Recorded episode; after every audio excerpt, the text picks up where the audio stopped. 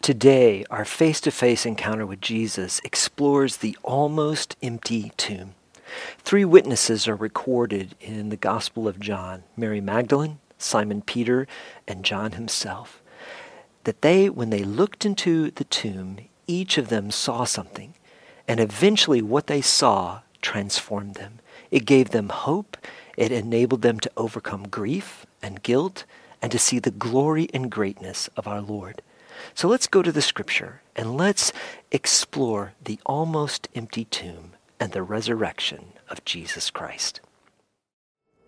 Later, Joseph of Arimathea asked Pilate for the body of Jesus. Now, Joseph was a disciple of Jesus, but secretly because he feared the Jewish leaders. With Pilate's permission, he came and took the body away. He was accompanied by Nicodemus, the man who earlier had visited Jesus at night.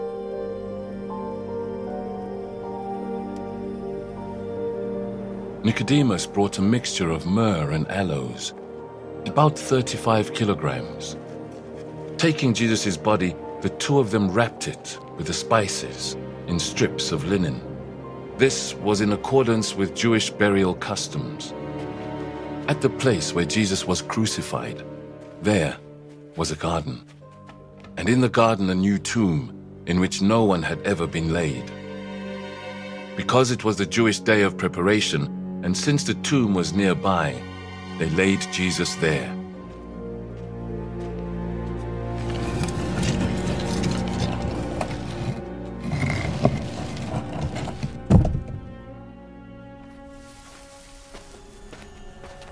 Early on the first day of the week, while it was still dark, Mary Magdalene went to the tomb and saw that the stone had been removed from the entrance. So she came running to Simon Peter and the other disciple, the one Jesus loved, and said, They have taken the Lord out of the tomb, and we don't know where they have put him. So Peter and the other disciple started for the tomb. Both were running, but the other disciple outran Peter and reached the tomb first. He bent over and looked in at the strips of linen lying there, but did not go in. Then Simon Peter came along behind him and went straight into the tomb. He saw the strips of linen lying there, as well as the cloth that had been wrapped around Jesus' head. The cloth was still lying in its place, separate from the linen. Finally, the other disciple, who had reached the tomb first, also went inside. He saw and believed. They still did not understand from Scripture that Jesus had to rise from the dead. Then the disciples went back to where they were staying.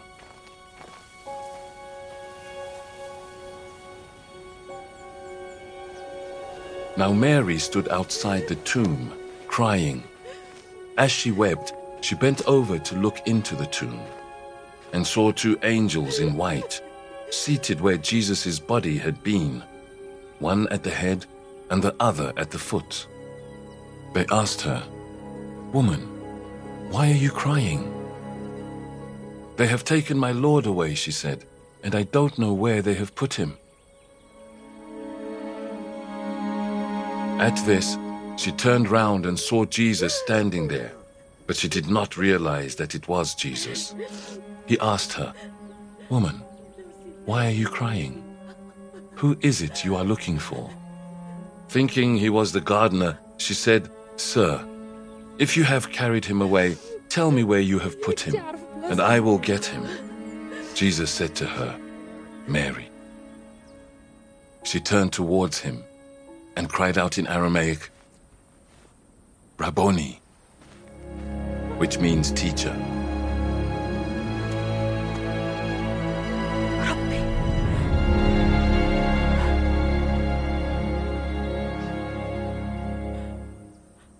Jesus said, Do not hold on to me, for I have not yet ascended to the Father.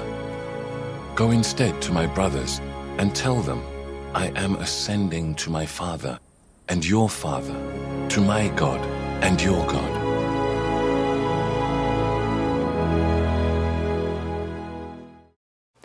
We see in the scripture is that each witness, when they came to the tomb, Mary Magdalene, Peter, and John, they saw something different. Uh, let's begin by looking at Mary Magdalene. In John chapter 20, verse 1, it says this Now on the first day of the week, Mary Magdalene came to the tomb early, while it was still dark, and saw that the stone had been taken away from the tomb. When she saw that, she ran and went to Simon Peter and the other disciple, the one whom Jesus loved, and said to them, They have taken the Lord out of the tomb, and we do not know where they have laid him. In the original language, the word saw is the word blepo, and it means to simply see with your eyes. In other words, Mary looked into the tomb, but what was there didn't register she, she looked, but it didn't have meaning yet for her. And in that initial encounter that we see in the beginning of the chapter, she just stoops down and looks in from the outside. But a little bit later, after she has come back to the tomb, we read in verse 11 this But Mary stood weeping outside the tomb, and as she wept, she stooped to look into the tomb and she saw two angels in white sitting where the body of Jesus had laid, one at the head and one at the feet. And they said to her, Woman, why are you weeping? And she said to them, They have taken away my Lord, and I do not know where they have laid him.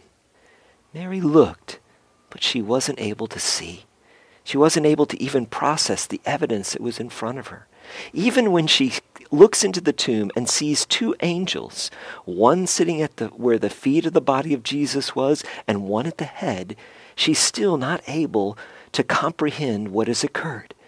Her grief is so intense upon her heart and upon her mind that she's not able to process that Jesus has risen from the dead.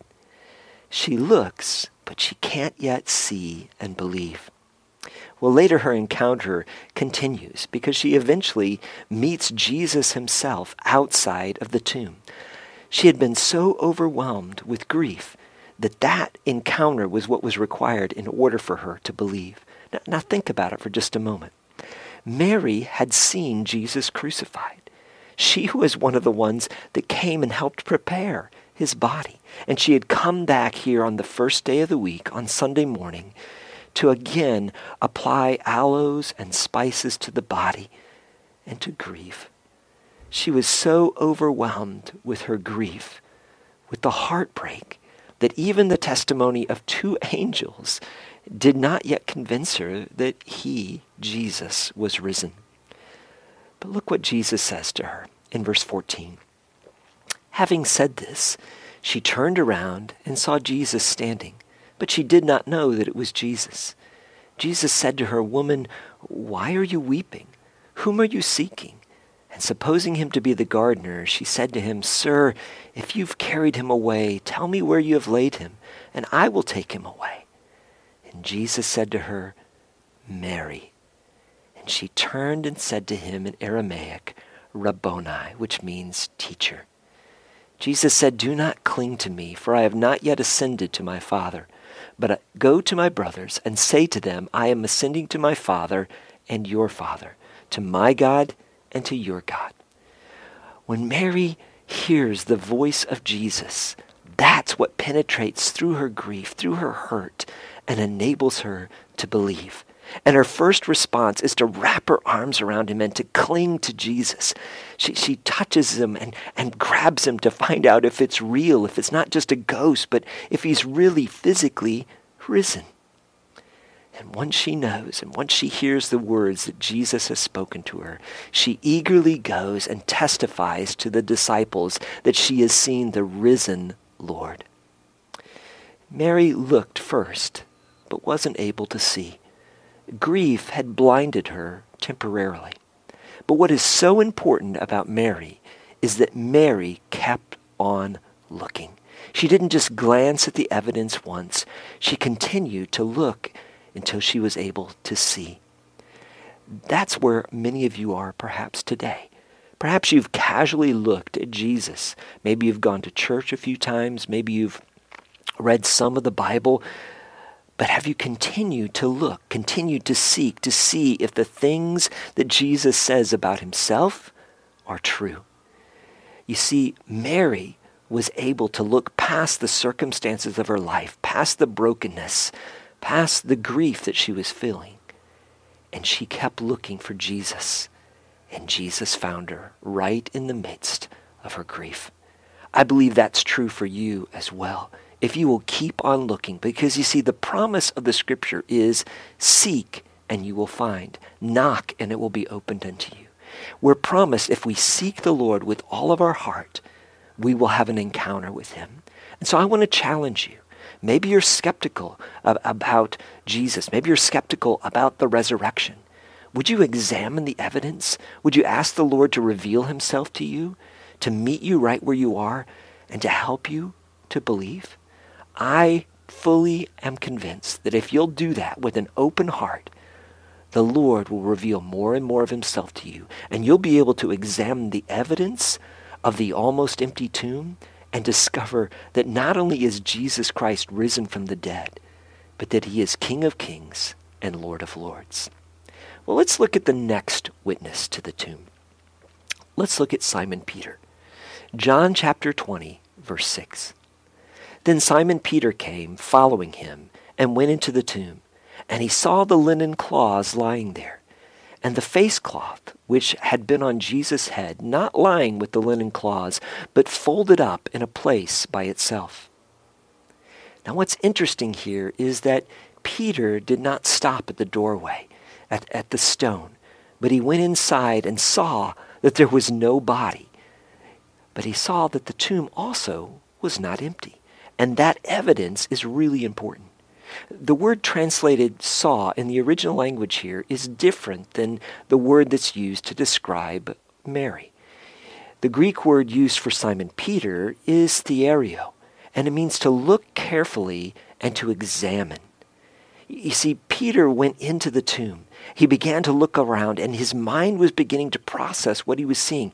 He wasn't quite to the point where he was understanding, but he continued to explore the evidence his exploration was different than Mary's. Peter examined the empty clothes, and the scripture says that he marveled. In the book of Luke, chapter 24, verse 12, it tells us this But Peter rose and ran to the tomb. Stooping and looking in, he saw the linen cloths by themselves, and he went home marveling at what had happened. Peter looked beyond just the empty tomb to look at the evidence that was left behind. And seeing the empty clothes began to change Peter's perspective.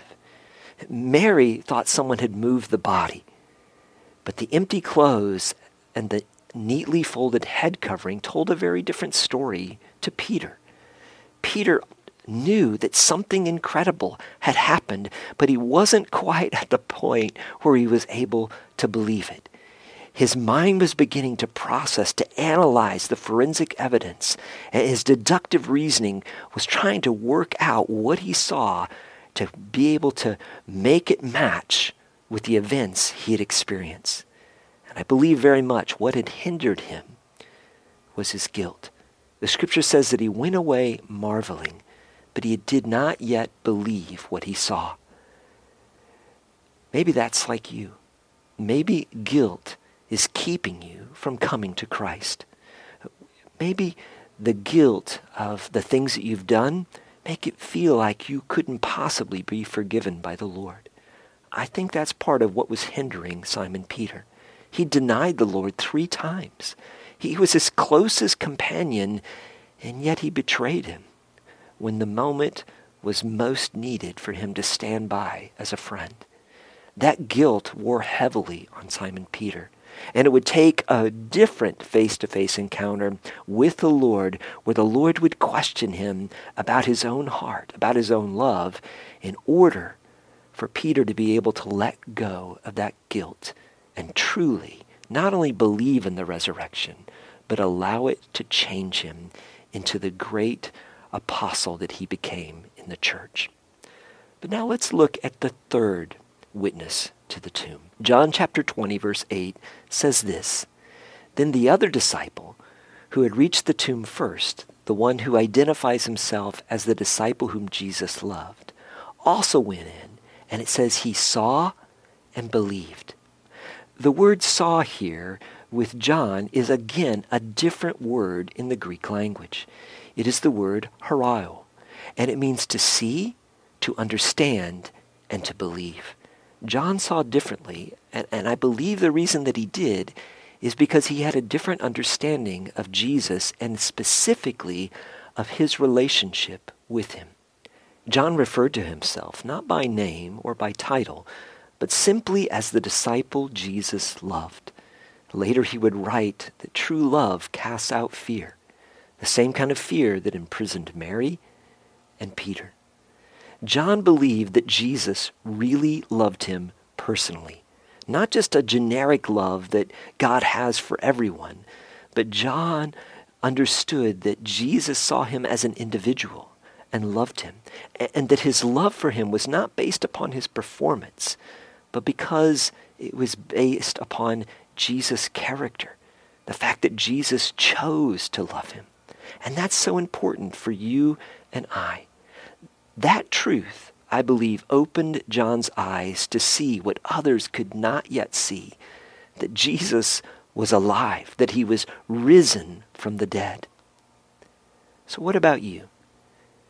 Before you examine the forensic evidence, examine your own heart. Do you believe that Jesus Christ, the God of the universe, loves you personally? That's what the scripture tells us, that he loves us individually. He knows everything about you and everything about me, and yet he loves us anyway. So much so, he was willing to give his life for you and for me. The scripture tells us in Isaiah that he calls us by name, that we are precious in his sight, that we are honored, and that we are loved. That's how God feels about you. And when you understand his love for you individually, that it's not based upon your performance, but it's based upon who he is and the character of his love. It changes everything. It gives you the faith to be able to believe miracles, to believe what God says. You see, Jesus had told his disciples again and again that he would die and that he would rise again on the third day. Because John understood how much Jesus loved him, it made it that much easier for him to believe what he saw in the evidence that was right in front of him. Now, what is it that John saw that moved him past the doubt, through the fear, past even the wonder and the marvel that Peter experienced to believe that Jesus Christ was risen? Well, let me tell you a little bit about a, a Jewish burial, because the New Testament is very clear that the burial of Jesus followed the customs of the Jews. So let me do my best to try to explain this to you.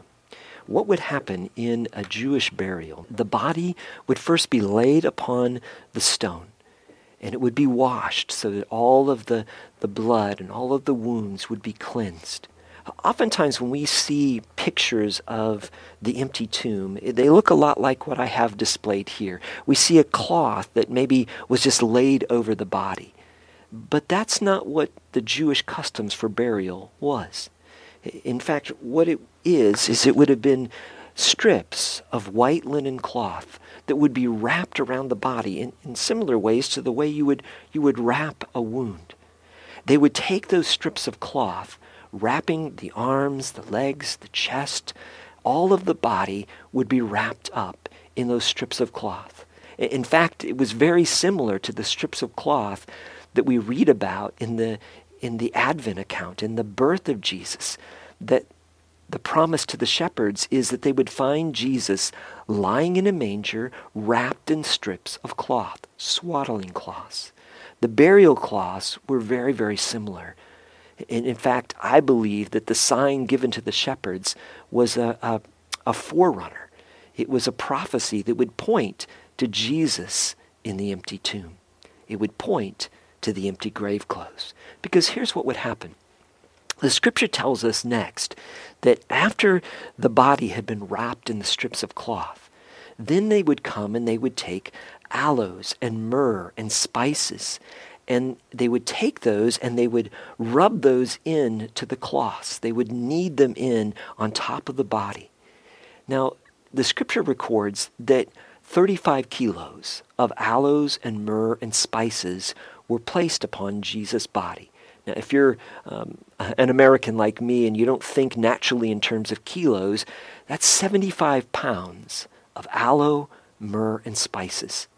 Now, here's what would happen. When you would take those 75 pounds or those 35 kilos of aloe and myrrh and spices, and, and understand that myrrh is, is a gum that comes from a tree, and so it's really sticky. When those were mixed together with the strips of cloth, it basically formed glue a glue that would dry over time so that the strips of cloth that are wrapped around the body begin to harden. They become like a chrysalis. By the third day, the body, uh, the burial cloths of Jesus would have begun to harden and stiffen up, in some ways, kind of like a, a cocoon, although maybe not quite that that um, sturdy. It still was had some flexibility to it. But over that time, that glue would harden. And so what John looked in and saw was an empty shell. The body had somehow miraculously gone through the grave clothes and left behind in the form, in the shape of a body, an empty set of grave clothes, a shell, where you could see that there's no explanation for how the body got outside of those grave clothes. There's no tears that hadn't been cut. The body had miraculously transferred through the grave clothes. Uh, maybe a, a, good way to explain it is think about this. If you have a, a mummy style sleeping bag, think about how to get your body or someone else's body out of that mummy style sleeping bag without unzipping it. There's absolutely no way you could do it. That's what we would have seen when John looked into the tomb. He saw there a casing around the body, and he realized that something miraculous had happened. Jesus' body wasn't moved. The grave clothes were still there, but they were undisturbed. And the headcloth, the cloth that would have been over his face, was neatly folded and it was laid to the side.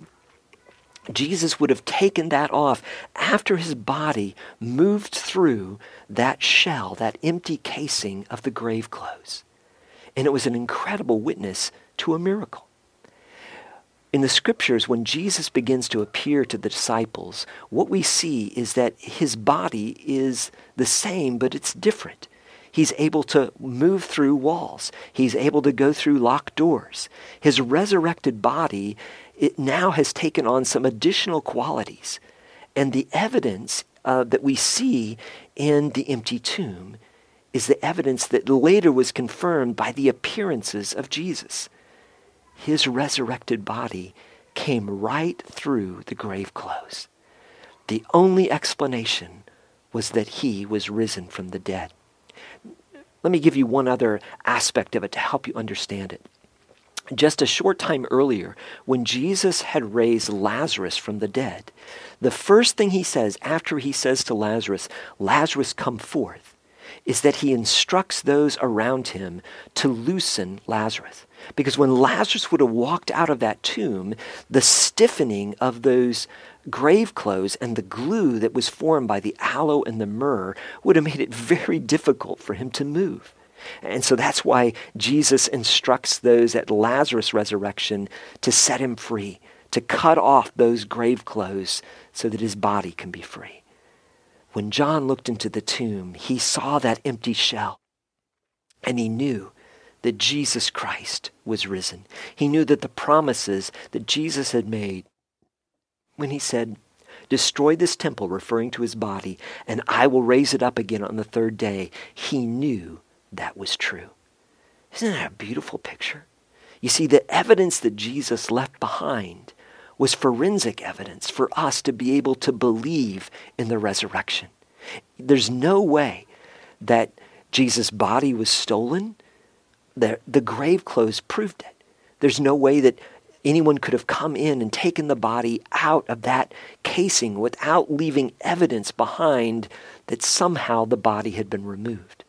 Likewise, the, the skeptics who would say that perhaps just Jesus uh, fainted, he, he wasn't truly dead, that makes absolutely no sense because there's no way he could have gotten out of the grave clothes himself, especially in a weakened state. The only thing that fits the evidence is what the scripture says that Jesus Christ really did rise from the dead. The grave clothes not only proved the resurrection of Jesus, it also portrayed a picture of spiritual birth. I want you to picture what happened. Imagine for a moment um, what we see in nature is that God has given us this metamorphosis that occurs when a caterpillar spins a cocoon and the, and the body is laid down as dormant. And then after many weeks, it is transformed into a creature that emerges that, that is vibrantly more beautiful than a caterpillar, a butterfly. This is what I think John began to see in that empty shell of the grave clothes. The physical death of Jesus took the penalty of our sin so that we could become a brand new creation, so that we could be born again. Remember, John had been the one to record Jesus' words to Nicodemus, the same man that wrapped Jesus in the grave clothes and helped to apply the mixture that turned into this stiffening agent of aloe and spices on the linen cloths that bound Jesus' body inside the shell of the grave clothes and laid it in the tomb. John recorded Jesus' command that you must be born again, what he said to Nicodemus. When he saw the empty grave clothes, John understood the picture of being born spiritually through belief in the resurrection of Jesus Christ. The resurrection of Jesus truly changes everything. And here's how it applies to you and me. When we personally put our faith in the resurrection of Jesus, that's when we're able to say, Jesus, I believe you're God, that you are bigger than life and death and everything else. You see, putting our trust in the resurrection is the same as putting our trust in Jesus himself. Romans 10, verse 9 says, If you confess with your mouth that Jesus is Lord and believe in your heart that God raised him from the dead, you'll be saved. For with the heart one believes and is justified, and with the mouth one confesses and is saved.